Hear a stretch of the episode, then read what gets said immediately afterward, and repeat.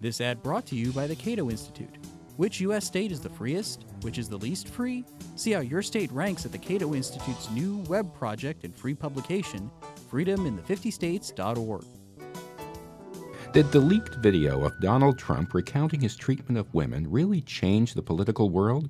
Though it quickly prompted a spate of Republican nominees to bail out and withdraw their support of the billionaire, Trump's fate and the fate of down ballot Republicans are two very different things.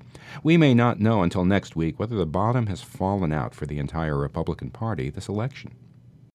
I'm Adriel Bettelheim with CQ Roll Call, joined by Roll Call Elections Editor Nathan Gonzales and by Roll Call political reporter Simone Pathé. Nathan, the video and the subsequent defections look to have sealed Trump's fate and made it all but impossible for him to win the White House. How much has that affected competitive Senate and House races? Well, the, the, short answer is that we just don't know yet, uh, and this is kind of this is an agonizing week for Republicans uh, because they don't yet have the data in specific districts to say ultimately what impact does it have. You know, there was the initial NBC News Wall Street Journal poll that came out uh, where the sample was taken over Saturday night and Sunday before the debate, uh, where the generic ballot uh, was a plus seven for Democrats, was a which was a tremendous jump and actually the highest uh, margin in that question for Democrats since the 2013 shutdown. Uh, that sent shockwaves, but you know that's a national poll. Uh, you could also argue that maybe that that was taken at the very worst time for the Republican Party. And uh, right now, candidates, the committees, the outside groups, everyone is going into the field to see what is the new normal. Uh, we're going to start probably seeing those numbers uh, here in the next day or so. But I feel like uh, by the weekend and early next week, we'll at least have a good idea of if these races have shifted because we have a good baseline with with most of them, and so we can see all right this this is where the numbers are moving, and this is where the numbers aren't moving. So, so explain the partisan polling that's underway now to assess the fallout. What kind of questions do the campaigns ask? What are they trying to get at? Well, uh, they're going to ask uh, initially. They're going to ask the same questions they always ask. They're going to ask uh, a generic ballot. You know, would you do you prefer a Democratic candidate or Republican candidate? They're going to ask favorable, unfavorable questions for each uh, for each candidate. Then they're going to ask a ballot test. You know, would you vote for uh, Danny Tarkanian or Jackie Rosen in Nevada's third district? Uh, then uh, they're also going to ask a presidential ballot. And all of these are are questions that uh, that they have a baseline for, that they've been asking previously, and they have something to compare it to. Then I'm sure they will uh, throw in questions about how tied do you believe the Republican candidate is to Trump, uh, and that will help explain uh, if if there's movement, because that's the the bottom line is that Democrats, House Democrats, are going all in on Donald Trump. I mean, Democratic ad makers have been. I don't even know if they've slept yet. They're just trying to churn out these Donald Trump ads. They were doing some of it before, but now it's all Trump, and uh, and. So even with the polling that we're waiting for now, it's still even going to be another week after that because let some of these Democratic ads seep into the electorate a little bit and see if it re- if it resonates or if there's still a disconnect. Because uh, what what was remarkable about this election cycle before the tape was released was how resilient these Republican members were. Republican members that were, looked like they were dead on arrival this cycle because they represent Democratic districts were in pretty good shape. And so now we'll see well, is that all wiped away or are they still in good shape? And you've written that this is all about turnout on election day for the Republicans, that even if a small percentage of agitated Trump supporters withhold their support for other GOP candidates, that would make a difference. Shift of two to five points in most of the critical Senate races would give Democrats conceivably control of that chamber. Right. I mean, it, it's become a, a, a punchline, right? It's all about turnout, which of course it is. It's about it's about voters, but uh, many, particularly in the Senate, I would say, uh, these races are so these I would say six races are so close that any drop off in Republican support, any movement of independent voters or moderate voters away from these Republicans, it can shift a movement of two to five points in the Senate in those key races, and and that shifts the whole you know who controls uh, who controls the body next year. Uh, so it's you know we have to wait and see whether these Trump supporters how do they uh, how do they invoke their frustration with the people who have pulled their support from Trump? Are they just going to boo at a rally, or are they really not going to vote down ballot? Are they going to vote for someone else? I, that's a that's a big question mark. Yeah. Have there been instances where Republican candidates push some kind of positive message to counteract Trump's image to try to define their opponents? Uh, well, I mean, Republican candidates ac- across the board are trying to they'll have their own positive ads. I, I know there was an ad uh, with Kevin Yoder uh, from Kansas third district uh, where he was helping a constituent, a young girl, uh, and uh, so Republicans are trying to combat Trump by promoting their own positive and putting negatives on their opponent. And sometimes it's a Hillary Clinton or national message, but then but sometimes it's specific to that person and their record. Did they vote for tax increases when they were the county supervisor or in the in the state legislature? And really trying to make it a local race. And and that's usually the the tough part that we have every cycle. One party wants a national race, one party wants a local race, and that's what they fight about. And that's where we are again. Simone, you've been following the most competitive House races for months. You've been naming names, the most vulnerable incumbents. Uh, before the video, you've written that uh, Trump was actually leading, or at least competitive, in a few toss up districts. Uh, now, who could fill the fallout? That's a great question. So we have seen Trump doing better in some of these majority white districts, rural working class areas. Maine's second district, for example, he's been doing fairly well.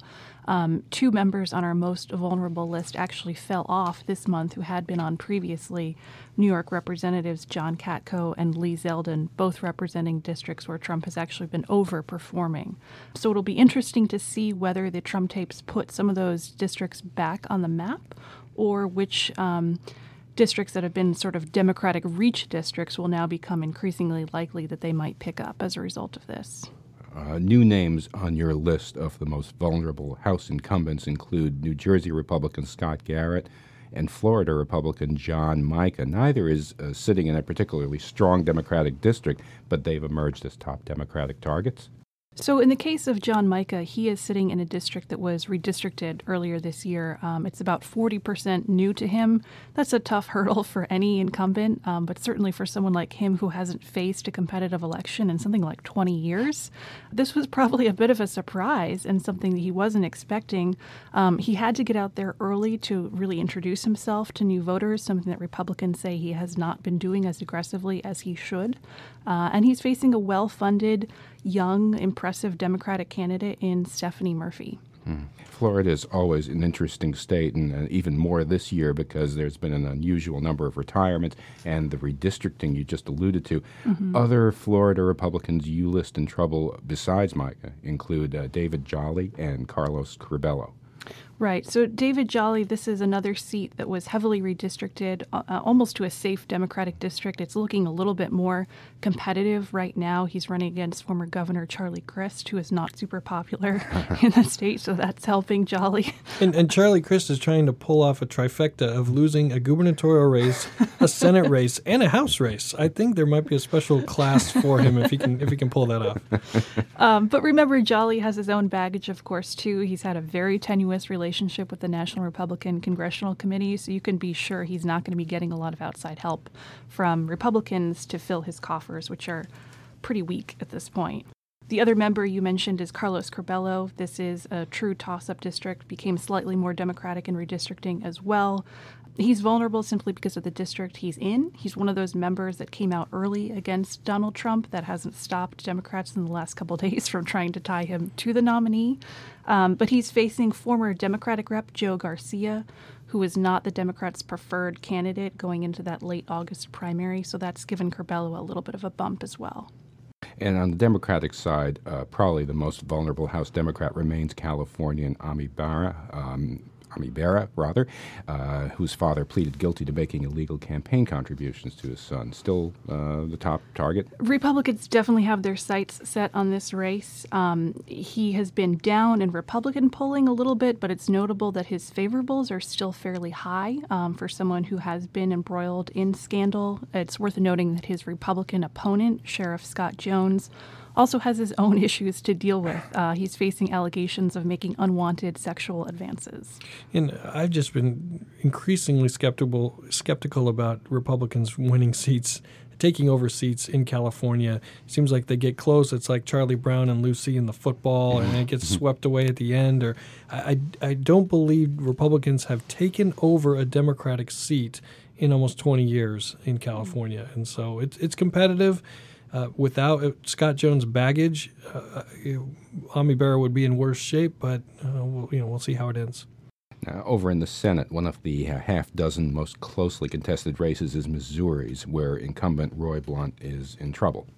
Yes, this is not a race that we expected to be as competitive as it is right now. Um, that is in part because of his opponent. Democrats love Jason Kander. He's a strong candidate, he's a strong fundraiser. Um, his campaign put out the political ad that some have dubbed the most, uh, the best ad of the cycle. If you recall, it has him assembling an AR 15 blindfolded uh, trying to draw the contrast between himself and Senator Blunt. Senator Blunt, of course, has never served in the military, and Kander is making that a big part of his campaign. And Democratic outside groups are as well trying to drive home this narrative that Blunt, with all of his familial ties to lobbyists, really is a creature of Washington, whereas Kander is, is trying at least to tap into some of that outsider energy, especially in a year when we know that Trump is going to win Missouri. And, Missouri is a good example of why we bother to run campaigns. I mean, a year ago, if you would have told me that Rob Portman in Ohio and Marco Rubio in Florida were in better shape for reelection than Roy Blunt in Missouri, I would have told you were crazy. But that's why we play the game. That's why we do it, indeed.